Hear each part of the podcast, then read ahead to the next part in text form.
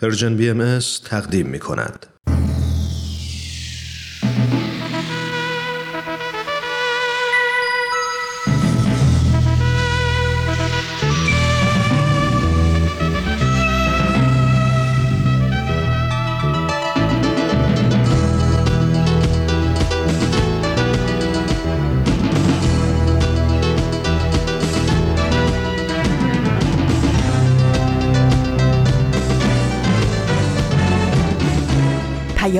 دوست. برنامه ای برای تفاهم و پیوند دلها.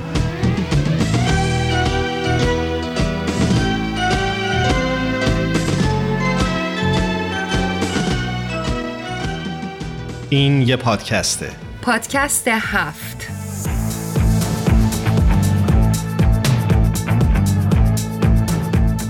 امروز جمعه دوم دیماه 1401 خورشیدی برابر با 23 دسامبر 2022 میلادیه این 135 مین قسمت از پادکست هفته. درود و سلام میگم حضور تک تک شما شنوندگان و یاران همیشگی پادکست هفت. خوشحالیم که با 135 مین قسمت از این مجموعه امروز جمعه در کنار شما هستیم. من ایمان هستم همراه با هرانوش میزبان شما خواهیم بود در طول برنامه امروز. من هم خدمت همه شما شنونده های عزیزمون در پادکست هفت درود میگم. امیدوارم که خوب باشید.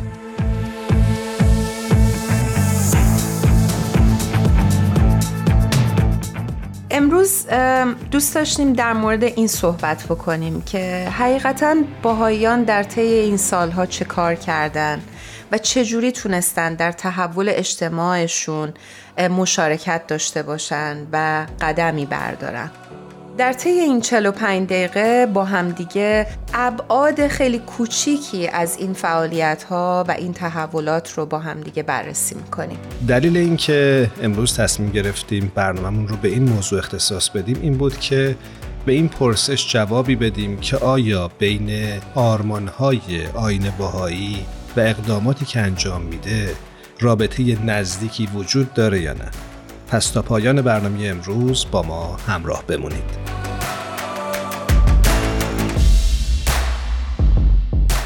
به نظرم بد نیست که بحث امروز رو از این نقطه آغاز بکنیم که یک نگاه تاریخی داشته باشیم. به مسیری که جامعه باهایی در طول یکی دو قرن گذشته طی کرده که به نوعی بتونه در بستر تغییرات و تحولات اجتماعی ایران نقش سازنده و پررنگی رو ایفا بکنه. ایمان دوست دارم این نکته رو اشاره بکنم در ابتدای صحبتمون که ما تغییرات و تحولاتی که آثار حضرت بهاءالله و حضرت عبدالبها و هدایتها و تشویقهاشون در سالهای آغازین تاریخ آین باهایی در باهایان ایران ایجاد کرده باعث شده که باهایان وجدان حیات اجتماعیشون بیدار بشه. و این خیلی مسئله مهمیه. یعنی بنیاد این تفکر و بنیاد این وجدان ببینیم از کجا بوده و بعد بریم به تحولات اجتماعی و فعالیت هایی که کردن اشاره بکنیم. که به نظرم یکی از پر اهمیت ترین دستاوردهای باهایان ایران در سالهای اولیش اگر بخوایم که یه نگاهی داشته باشیم. تشکیل انجمنهای شور برای اداره امور جامعه خودشون بر اساس اصل مشارکت و مشورت بوده که به نظر من این یه تحول بوده در جامعه ایران. جامعه ای که اصلا مشورت رو جایی نمی‌دیده و مشارکت رو اونقدر ازش آگاهی نداشته. و این به نظرم خیلی خیلی یه رشد خیلی بزرگی بوده برای جامعه ایران.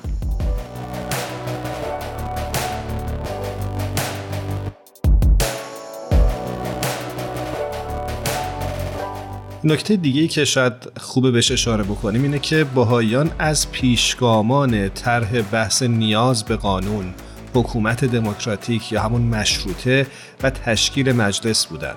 بهایان با الهام از آثار بهایی و هدایت های حضرت عبدالبها جانشین شارع آین بهایی یعنی حضرت بهاءالله می‌خواستند عامل انسجام اجتماعی در ایران باشند.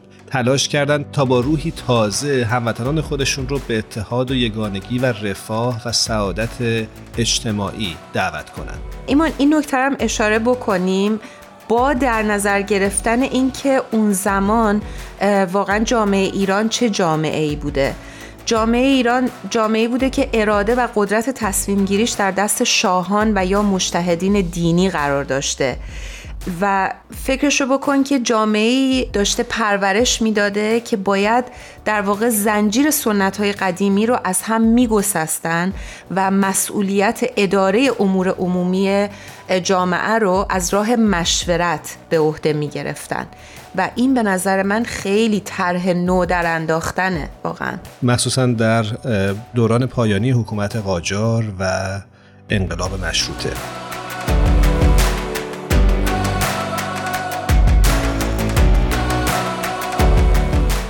ایمان فکر می‌کنم که بحث رو همینجا نگه داریم. بریم با همدیگه یه ترانه زیبا از گرشا رضایی عزیز خواننده خوب کشورمون. با عنوان بمیرم برات رو بشنویم و دوباره برگردیم. حتما.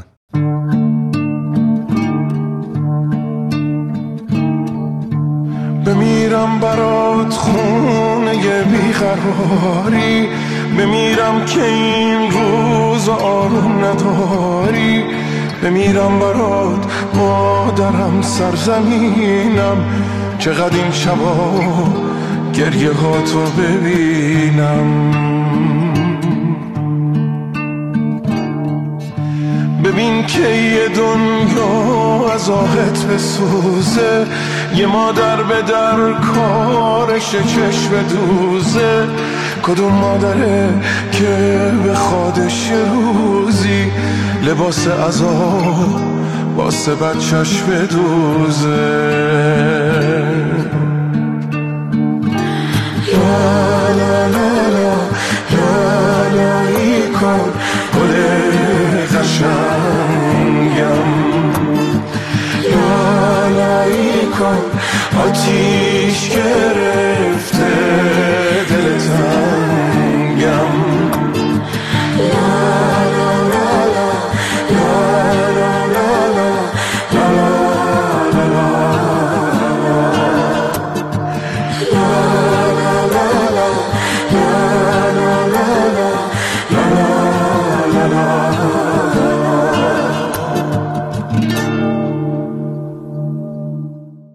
با 135 مین قسمت از پادکست هفت همراه هستید.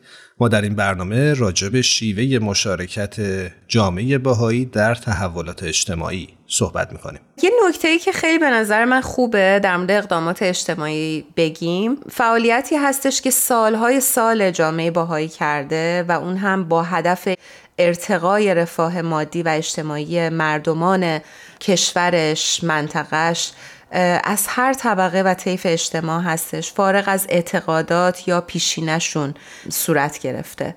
حالا انگیزه این اقدامات چی هستش؟ شوق خدمت به نوع انسان و مشارکت در تغییرات اجتماعی مثبت و سازنده است.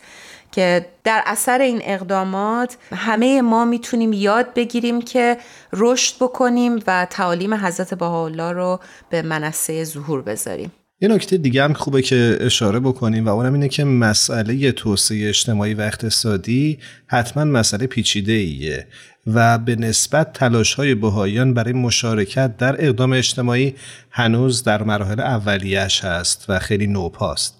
این تلاش ها نتیجه رشد آگاهی جمعی هستند و معمولا توسط گروه های کوچیکی از افراد در محله که در اون دوره های مؤسسه آموزشی به صورت گسترده در حال ارائه است شکل می گیرند.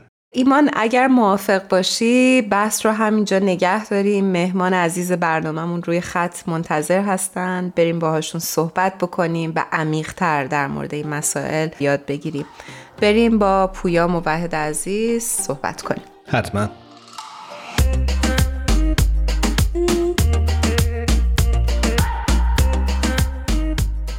شنونده های خوبمون پویا موحد عزیز رو روی خط داریم. بسیار خوشحالیم از اینکه دعوت ما رو پذیرفتن. پویا جان به برنامه خودت خوش اومدی. درود بر تو. من هم به درود و سلام میگم. پویای موحد عزیز و خوشحالم که با پادکست هفت همراه شدی درود بر شما. خیلی متشکرم که من رو به برنامه خوبتون دعوت کردید. برای اون دسته از شما عزیزان که شاید کمتر با پویا موحد آشنا باشید بعد بگیم که ایشون مترجم و جامعه شناس هستند.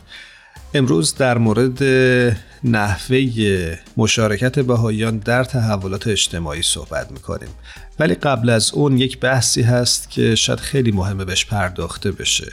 و فکر می‌کنم در تحولات امروز ایران بسیار خوبه که بهش نگاه بکنیم و اون هم موضوع خشونت هست. پویا جان در جامعه امروز همطور که می‌دونی بحث گسترده‌ای درباره خشونت در جریانه.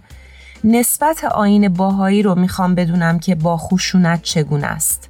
حضرت بهاءالله آین بهایی رو در قرن 19 و در ادامه جنبش بابی تأسیس کردند. اکثریت بابیان به ایشون پیوستند و ایشون تحولاتی بنیادین در شیوه و روش بابی ها به وجود آوردند. از جمله این تحولات موضوعی هست که با سوال شما مرتبطه یعنی شیوهی که بهایی ها برای مشارکت در تحول جامعه دارند. شیوهی که حضرت بهاءالله برای تحول آفرینی در اجتماع ابداع کردن خودش یکی از چشمگیرترین نوآوری های آین ایشون هست.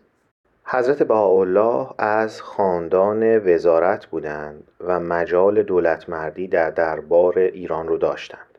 اما برای مشارکت در تحول جامعه راهی بجز سیاست رو انتخاب کردند.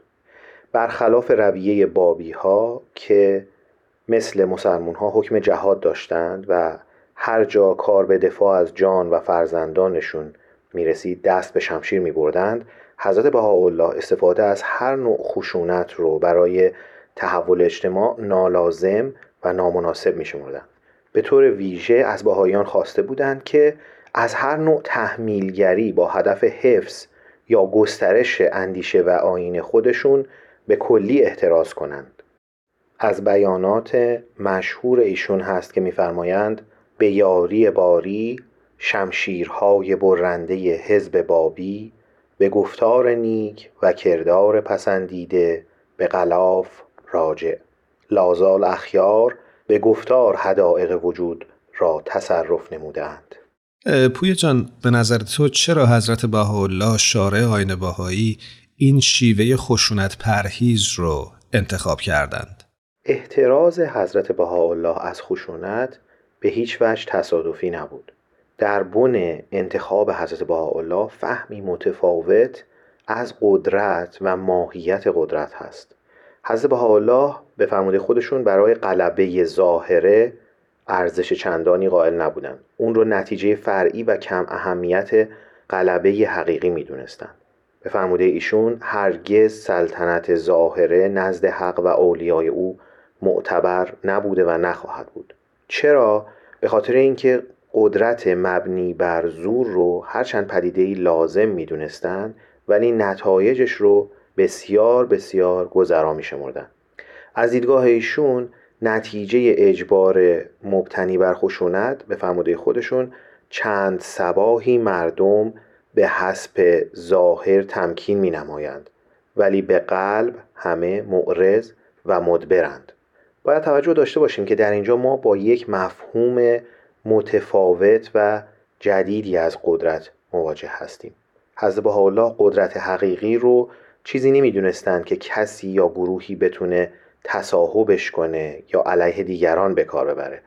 قدرت حقیقی متعلق به کسی یا بخشی از جامعه نیست بلکه از دیدگاه ایشون قدرت به تمام جامعه تعلق داره.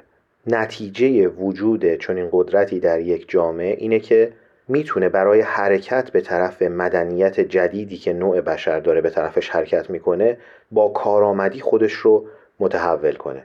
مثلا یک جامعه ای می‌تونه حاوی این قدرت باشه که تبعیض نسبت به زنان یا بیسوادی یا جهل رو از درون خودش ریشهکن کنه یا با بلای خانمان سوز اعتیاد به طور مناسبی مقابله کنه. واضحه که چنین قدرتی به کسی تعلق نداره. این قدرتیه که در تمامیت یک جامعه ایجاد میشه. برای که ما چنین قدرتی رو در یک جامعه ایجاد کنیم زور و سرکوب و خشونت چندان به کار نمیان. چرا که این قدرت خودش نتیجه هماهنگی و همکاری و همفکری بین اعضای جامعه است نه اختلاف و اجبار. بنابراین حضرت الله قدرت رو نتیجه گسترش دانش، گفتار پاک، کردار پسندیده و به ویژه نیکوکاری و بردباری می‌دونستند. این مفهوم از قدرت در واقع در بستر دیدگاه کلی حضرت الله در مورد نوع بشر قابل فهمه ایشون باور داشتند که نوع بشر بیمار هست و دلیل این بیماری اختلاف و تفرقه است و به علت این اختلاف و تفرقه قدرت بالقوه عظیمی در نوع بشر از تحقق باز مونده. یعنی همونطوری که یگانگی و اتحاد باعث افزایش قدرت در جوامع میشه دشمنی، تفرقه و اناد قدرت رو کاهش میده. یک جامعه ای که متشتت و تفرقه زده است توان اندکی برای رفع چالش های خودش و تحول و سازگاری با شرایط جهان نو داره. هرچی بر منازعات بین احزاب و گروه ها و کشورهای مختلف حتی اضافه کنه بر هدف آین بهایی که همون یگانگی نوع بشره آسیب خواهد زد. به همین دلیل که بهایی ها در مواجهه با موقعیت های مناقش انگیز خیلی محتاط هستند که مبادا خودشون عامل اختلاف بیشتر بشن و بر این ضعف و بیماری جهان بیافزن اما احتراز از دامن زدن به اختلاف و تشدید تفرقه همونطوری که در ادامه صحبت هم عرض خواهم کرد به معنای بیاعتنایی یا کنارگیری یا حتی بیطرفی در این مناقشات به هیچ وجه نیست. مقصود نهایی حضرت بهاءالله ایجاد قدرت در یک جامعه خاص نبوده بلکه ایشون هدفشون این بوده که قدرت بیپایانی در تمام نوع بشر به وجود بیارن تا نوع بشر بتونه از دوران پر استراب بلوغ خودش گذر کنه و تمدن جهانی تازه‌ای به وجود بیاره. این رو قایت آین خودشون قرار دادن یعنی یگانگی نوع بشر. ایشون باور داشتن که مردم زمین می‌تونن و میباید که مثل اعضای یک پیکر بشوند. به فرموده خود ایشون عالم را به مسابه هیکل انسانی ملاحظه کن. درسته که اعضای این پیکر یکسان نخواهند بود و هر کدام کار ویژه خودشون رو خواهند داشت اما همه در هماهنگی و سامان خواهند زیست و از این هماهنگی قدرت عظیمی به وجود خواهد اومد که به همه نوع بشر تعلق خواهد داشت. می‌بینید که حسب الله چطور قدرت رو در واقع یک ماهیتی متعلق به تمام نوع بشر می‌دونستن ممنونیم ازت. صحبت هایی که کردی خیلی از افراد تاسیس چنین مدنیتی رو آرمانی دور و ناممکن می‌دونن. حضرت بهاءالله برای تأسیس این تمدن تازه چه سازوکاری و چه روش عملی رو در نظر گرفته بودند اولین موضوع مهم در این ارتباط این هست که بهایی ها ساختن این جهان متحد رو فقط کار خودشون نمی‌دونن. بیت العدل اعظم یعنی هیئت انتخابی که اداره امور جامعه بهایی رو به عهده دارند در یکی از پیام های اخیرشون اینطور فرمودند که به راستی تمدنی که بشریت را به سوی خود فرا می‌خواند تنها از طریق مساعی جامعه بهایی به وجود نخواهد آمد. گروه ها و سازمان های متعددی تحت تأثیر روح همبستگی جهانی در استقرار تمدنی که مقدر است از میان اختشاش و آشوب جامعه امروز ظاهر گردد سهیم خواهند بود. اما با این حال حضرت الله از بهایی ها می‌خواستند که در جریان استقرار این تمدن جدید مشارکت کنند و ای بسا که نقش مهم و یگانه ای ایفا کنند. پس از دیدگاه بهایی ها جهان آدمیان تحت تأثیر این روح همبستگی جهانی در حال تغییر هست. این روح زمانه خودش به قامت دو تا نیرو ظاهر میشه. یک نیرو که ویرانگر هست و هر چیزی رو که با روح زمان ناسازگار باشه از میان بر میداره و یک نیروی دیگر سازنده هست که عناصر تازه یک جهان نو رو به وجود میاره. هر دگرگونی نیازمند هر دو نیرو هست. یعنی هم نیاز هست به ویرانی کهنگی ها و هم آفرینش تازه ها این دو نیرو همکار و همیار همدیگه هستند و هر دو هم از روح زمانه نشأت گرفتن مثلا برابری زن و مرد یکی از جنبه های روح زمانه ماست. هر ساختار نهاد و سازمان اجتماعی مثل خانواده، دین یا دولت باید با این روح همساز بشه. اگر جز این باشه روح زمانه در قامت یک نیروهای ویرانگری مثلا خانواده ستیزی، دین ستیزی یا دولت ستیزی اون نهاد یا ساختار ناسازگار رو از اثر بخشی میندازه و بنیانش رو تضعیف و ویران می‌کنه. اما همین روح زمانه در قامت نیروهای سازنده به دگرگونی جامعه به طرف مدنیت جدید جهت و شکل میده. مثلا برابری زن و مرد می‌تونه در قامت نیروی سازنده ای انسانها روابط و نهادهایی تازه بیافرینه. یک خانواده نو دولت نو قانون نو جامعه نو باید به وجود بیاد که بتونن ارکان یک جهان تازه باشن. انسان هم در اثر همین نیروها به یک انسان تازه ای تبدیل خواهد شد. بنابراین هر دگرگونی هم نیازمند نیروهای ویرانگر هست و هم نیازمند نیروهای سازنده. حضرت بهاءالله نیروهای ویرانگر رو واقعیتی لازم اما سایه‌ای در دنباله نیروهای سازندگی می‌دونستند از دوستان و هماندیشان و پیروان خودشون می‌خواستند که بکوشن که قوای خودشون رو بیشتر بر سازندگی متمرکز کنند و با همکاری هم در آفرینش یک دنیای تازه مشارکت کنند آین باهایی برای اینکه این آرمان ها به واقعیت بدل بشن چه کارهایی انجام میده؟ به خصوص با مخالفت هایی که با این آرمان ها در حال حاضر وجود داره. با اونها چطور مواجه میشه؟ به نکته مهمی اشاره کردید. گام برداشتن در جهت اجرای این اصول و برساختن یک اجتماع نو اون هم در دل یک جامعه متعصب و بیتحرک کار پرخطر و مشقتباری بود. حضرت بهاءالله از تجربه شخصی خودشون می‌دونستند که در مقابل تحول خواهی همواره واپسگرایی قد علم می‌کنه و هر نوآوری معمولا با حسادت و کهنه پرستی همراه میشه. خود ایشون به علت خدمات و نوآوری هاشون به جای ارج دیدن به حبس و تبعید و زجر دچار شدن و مناسب و اموال خودشون رو از دست دادند. اما با این همه این جفاها باعث نمی‌شد که حضرت بهاءالله در پی کسب قدرت سیاسی بیفتند یا سلاح و خشونت رو برگزینند. ایشون باور داشتند که پافشاری بر سازندگی پایداری در نیکومنشی بردباری در سختی خودش عاقبت به سمر می‌رسه و به آگاهی همگانی میانجامه. و یک روزی می‌رسه که سیلی از مردمان خوشتینت و آگاه و متحد دست به دست هم میدن و به پشتیبانی هم دست کوتهبینی ها و واپسگرایی ها رو کوتاه می‌کنند.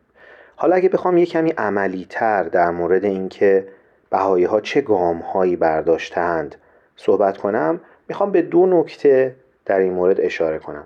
یکی اول از همه تحولی هست که باید در بنیان دین اتفاق بیفته. حضرت حالا باور داشتن که یکی از ساختارهای اجتماعی که باید از بنیاد عوض بشه دینه. هدف حضرت بهاءالله تأسیس یک آیین جدید نبوده.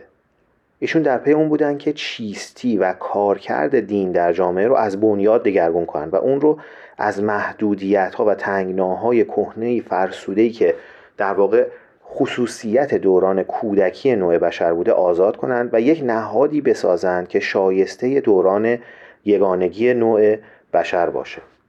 حضرت شوقی افندی در این مورد چنین میفرمند این واقعیت باید همواره مد نظر باشد که حضرت بهاءالله دینی جدید به وجود نیاورده اند که در کنار های پرشمار و تفرق آفرین کنونی قرار گیرد بلکه ایشان می‌خواهند مفهوم دین را به عنوان نیروی اصلی که به پرورش آگاهی شکل می‌دهد از بنیاد متحول سازند. از آنجا که کل نوع بشر با تمام تنوع خیش گونه واحد محسوب می شود آن فرایند تغییر آور که به خواست خداوند خصوصیات ذهن و قلب را در کنه تمامی نوع بشر متحول می‌سازد نیز فرایندی واحد است. پس بنابراین شایسته عصر یگانگی نوع بشر این هست که اذعان کنیم خداوند یگانه است و در نتیجه دین هم یگانه است و همه ادیان بزرگ جلوه های از همین دین یگانه هستند. نیروی سازنده دین رو در دوران یگانگی نوع بشر باید از اوهام و منازعات مذهبی آزاد کرد. دین باید تعهد عمیقی نسبت به انسانیت مشترک بین انسانها به وجود بیاره نه سرسپردگی های فرقه و دیگری ستیزی. باید حامی و معید علم باشه نه منبع خرافات و علم ستیزی. باید رسم دوستی و آشتی بیاموزه. نه دشمنی و خودبینی. باید صدی در برابر خشونت باشه نه عاملش. این نکته اول. نکته دوم این که حضرت الله یگانگی رو هم مقصد و هم مسیر می‌دونستند یعنی برای تأسیس یگانگی در هر پهنه گسترده تر میشه با ایجادش در یک دایره کوچکتر شروع کرد. حالا شما ببینید هر باورمند به حضرت بهاءالله کار خودش رو از خودش و خانوادش و نزدیکانش شروع می‌کنه و با همکاری روح آشتی مهربانی خدمت فداکاری یک دایره کوچکی از وحدت در اطراف خودش به وجود میاره. یعنی هر شخص انسانی می‌تونه در فضای کوچیکی که اطراف خودش داره گام های عملی مؤثری برداره با دوروبری خودش با همسایه های خودش با دوست های خودش. یک شمی از وحدت و محبت ایجاد بکنه. پس بنابراین حضرت حالا از پیروان خودشون می‌خواستن که هر کجا هستن گرد هم بیان و نمونه ای از اتحاد و نیکوکاری و خدمت باشن. بعد در پهنه گسترده تر ایجاد یگانگی رو میشه با ایجاد و مشارکت در زندگی یک اجتماع های کوچیک و متنوع و متحد ایجاد کرد. جامعه های بهایی ها در شهرها ایجاد می‌کنن نمونه ای از این تلاش هست. که البته اجتماع های دیگری هم در کنار اونها این تلاش رو دارن می‌کنن. این اجتماع کوچیک خودشون می‌تونن الگو و پیشراننده ای برای قوای یگانگی در یک جامعه خیلی وسیع تر از خودشون باشن یا شاید حتی در تمام شهر. در یک پهنه خیلی وسیع تر جامعه جهانی باهایی داره سعی می‌کنه که یک الگویی باشه که بتونه الهام بخش فرایندهای اتحاد در بین تمام نوع بشر باشه. بنابراین بهایی ها راهشون برای ایجاد اتحادهای وسیعتر اینه که در سطح کوچکتری اون اتحاد رو ایجاد می‌کنن و یک نمونه و یک الگو و یک ساختاری از اون رو در مقابل چشم همگان می‌ذارن که همه بتونن در اون مسیر شروع به حرکت کنند و مزایا و فواید اتحاد و همکاری رو به چشم خودشون ببینن. حسب با حالا باور داشتن که این فرایند در ادامه خودش به تدریج عالم رو متحد خواهد کرد. چون که می‌فهمن قسم به آفتاب حقیقت نور اتفاق آفاق را روشن و منور سازد. خیلی متشکریم ازت ممنونیم. صحبت های بسیار بسیار عمیق و جالبی بود برای من حقیقتا. همونطور که خاطرت هست در برنامه پادکست هفت ما رسم داریم که در انتهای برنامه از مهمانان عزیزمون بخوایم که یک ترانه رو تقدیم شنونده های خوبمون بکنن. دوست داریم بدونیم که شما امروز چه ترانه ای رو دوست دارید به شنونده ها تقدیم بکنید. حقیقتش فکر می‌کنم که جنبش ادالت خواهی و آزادی خواهی مردم ایران فراز و فرودهای زیادی داشته و در ذهن من مثل یک سمفونی بزرگه. که ما در یکی از نقاط اوج این سمفونی قرار داریم. به همین خاطر من می‌خواستم پیشنهاد کنم که امروز سمفونی شماره پنج بتوون رو گوش کنیم که در ذهن من با شرایط کنونی خیلی هم قرابت و نزدیکی داره. خیلی ممنون پویا جان از مطالبی که بهش اشاره کردی. می‌خوام این قول ازت بگیرم که هفته آینده هم با ما همراه باشی و این موضوع رو با هم پی بگیریم. من هم خیلی ممنونم از شما و برنامه خوبتون. و انشاءالله هفته آینده مجدد در خدمت شما خواهم بود. هر کجا که هستی خوب و خوش و سلامت باشی.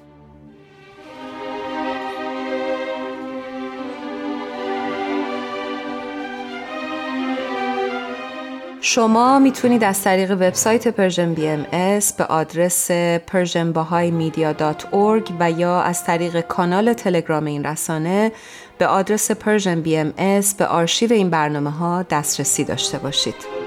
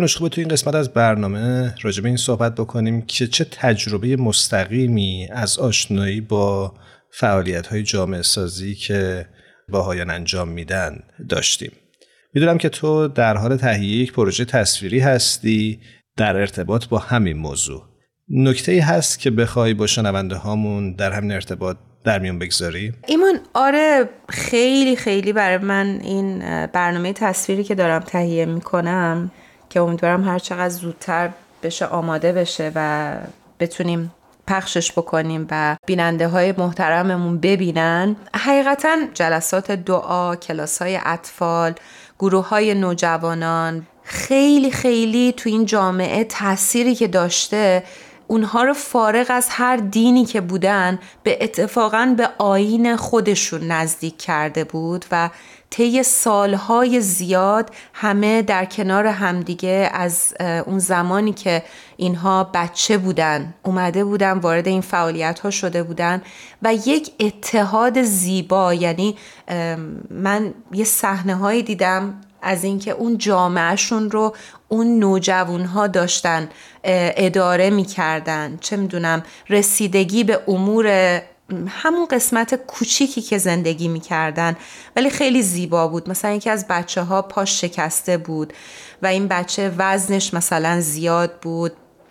بقیه بچه ها می‌رفتن دیدنش و کمکی که می‌خواستن به اون می‌کردن روحیه بهش می‌دادن که مثلا وزنش بالا رفته. چون توی محیط آمریکا همونطور که می‌دونی خیلی خیلی زیاد بچه ها بولی میشن و خیلی مسخره میشن.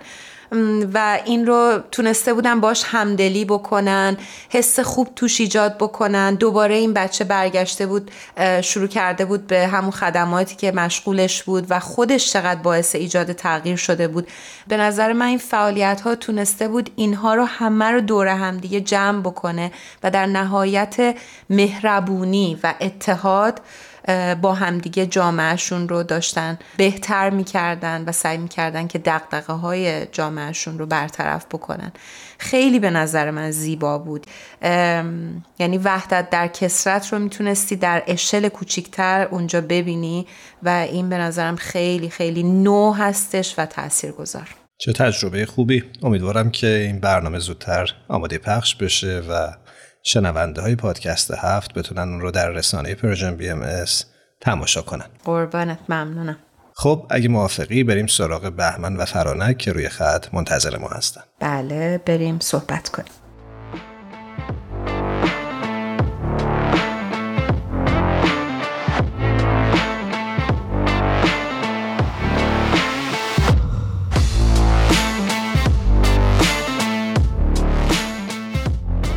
شنونده های خوبمون فرنک و بهمن جان رو روی خط داریم. بسیار خوشحالیم از اینکه دوباره در خدمتشونیم.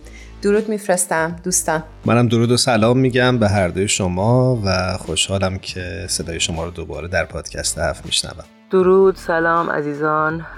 وقتتون بخیر باشه. منم همیشه این فرصت رو مقتنم میشمارم و قدر می‌دونم از اینکه پیش شما هستم و در خدمت شنوندگان عزیز. ایمان جان، هرانوش جان، فرانک جان سلام عرض می کنم خدمتتون. همچنین عرض سلام و ارادت دارم. حضور همه شنوندگان پادکست هفت و امیدوارم این چند دقیقه ای که ما در خدمتشون هستیم از دقایق خوب امروزشون محسوب بشه. دوستان همونجوری که حتما شنیدید ما امروز درباره شیوه مشارکت بهاییان در تحولات اجتماعی صحبت می‌کنیم.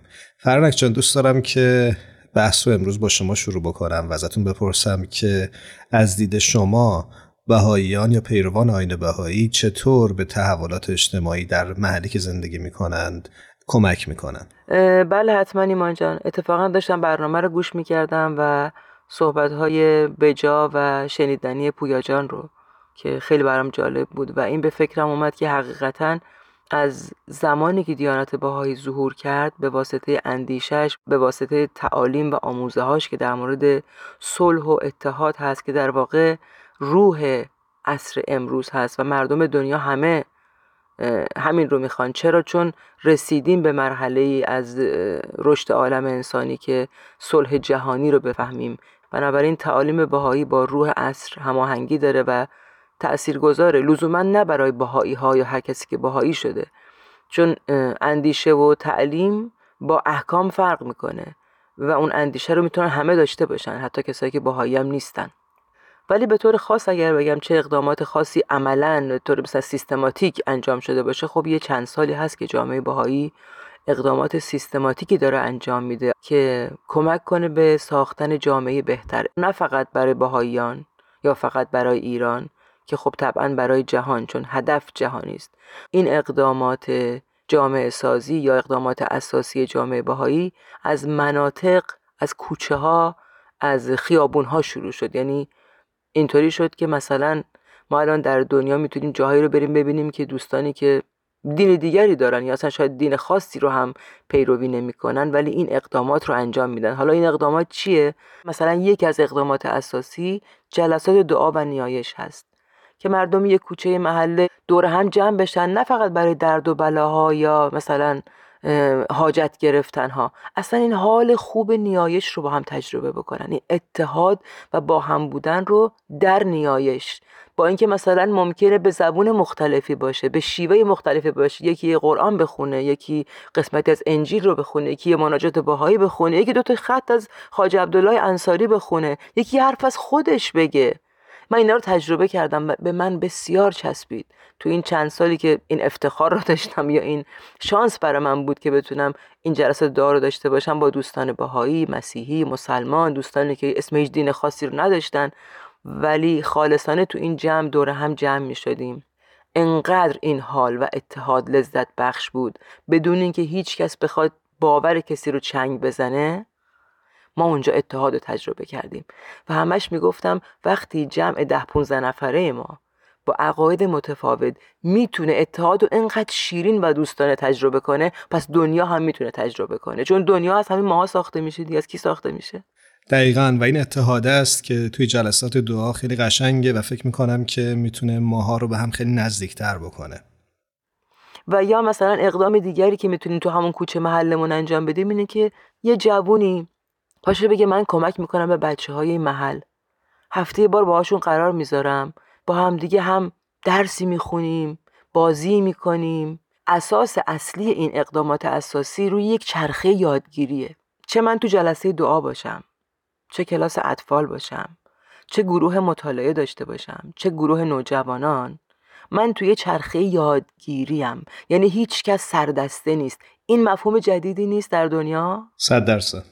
بهمن جان شما نظرتون چی هست در این رابطه؟ شما چی فکر می‌کنید؟ در بین صحبت فرانک جمله بود که من حقیقتا به قلبم نشست و تا به حال اونو نشنیده بودم. اون هم این بود که گفت به باورهای هم چنگ نمیندازیم و چقدر به نظر من این جمله هم شاعرانه بود و هم پرمفهوم.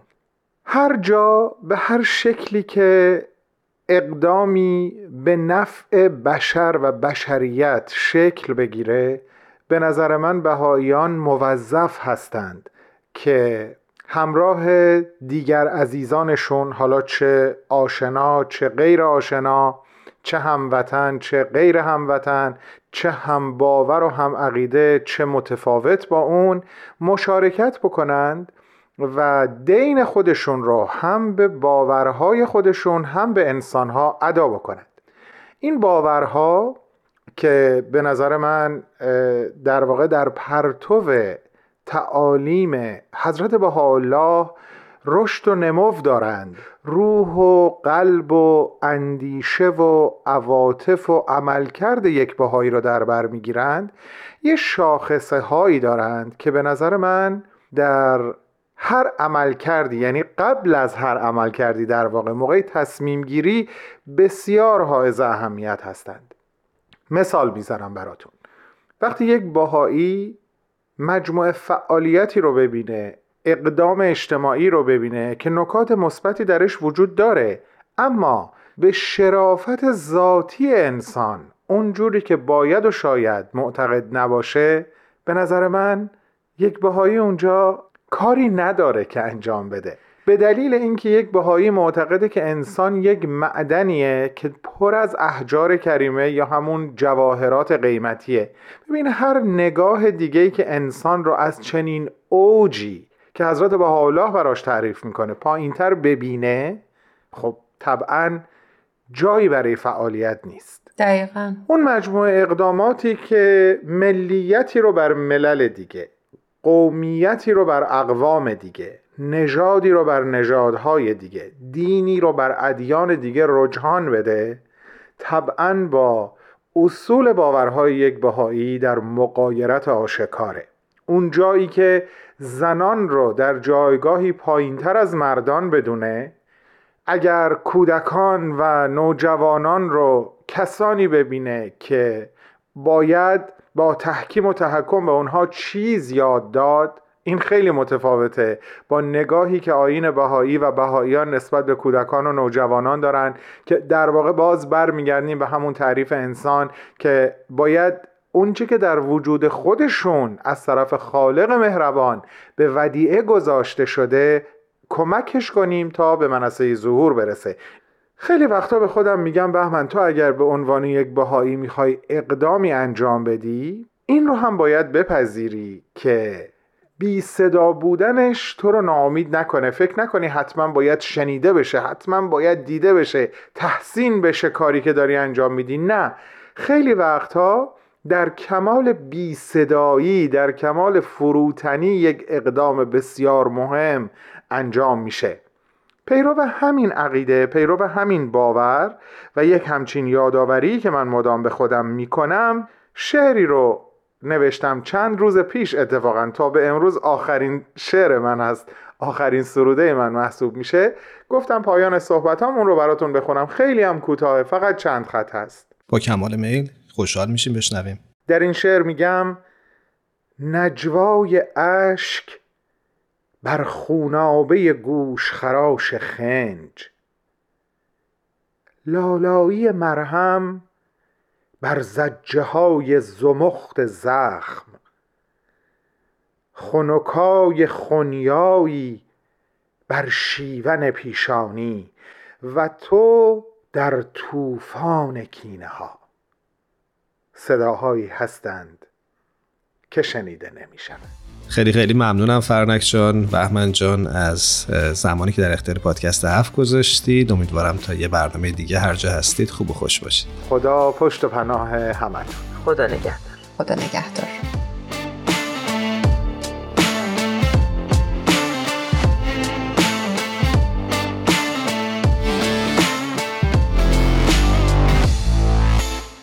اریک فروم روانکاو امریکایی آلمانی تبار در کتاب انسان برای خیشتن می نویسه آزادی شرط لازم فضیلت و شادی است.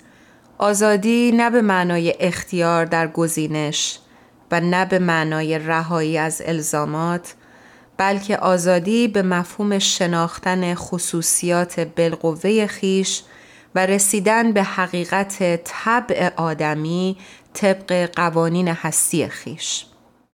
امیدواریم هر کجا که هستید خوب و برقرار باشید. از تهیه کننده های خوب برنامه پادکست هفت میساق تارا پگاه و شایان هم تشکر می‌کنیم که این هفته هم ما رو در این راه یاری کردند. خدا نگهدارتون. شب و روزتون خوش.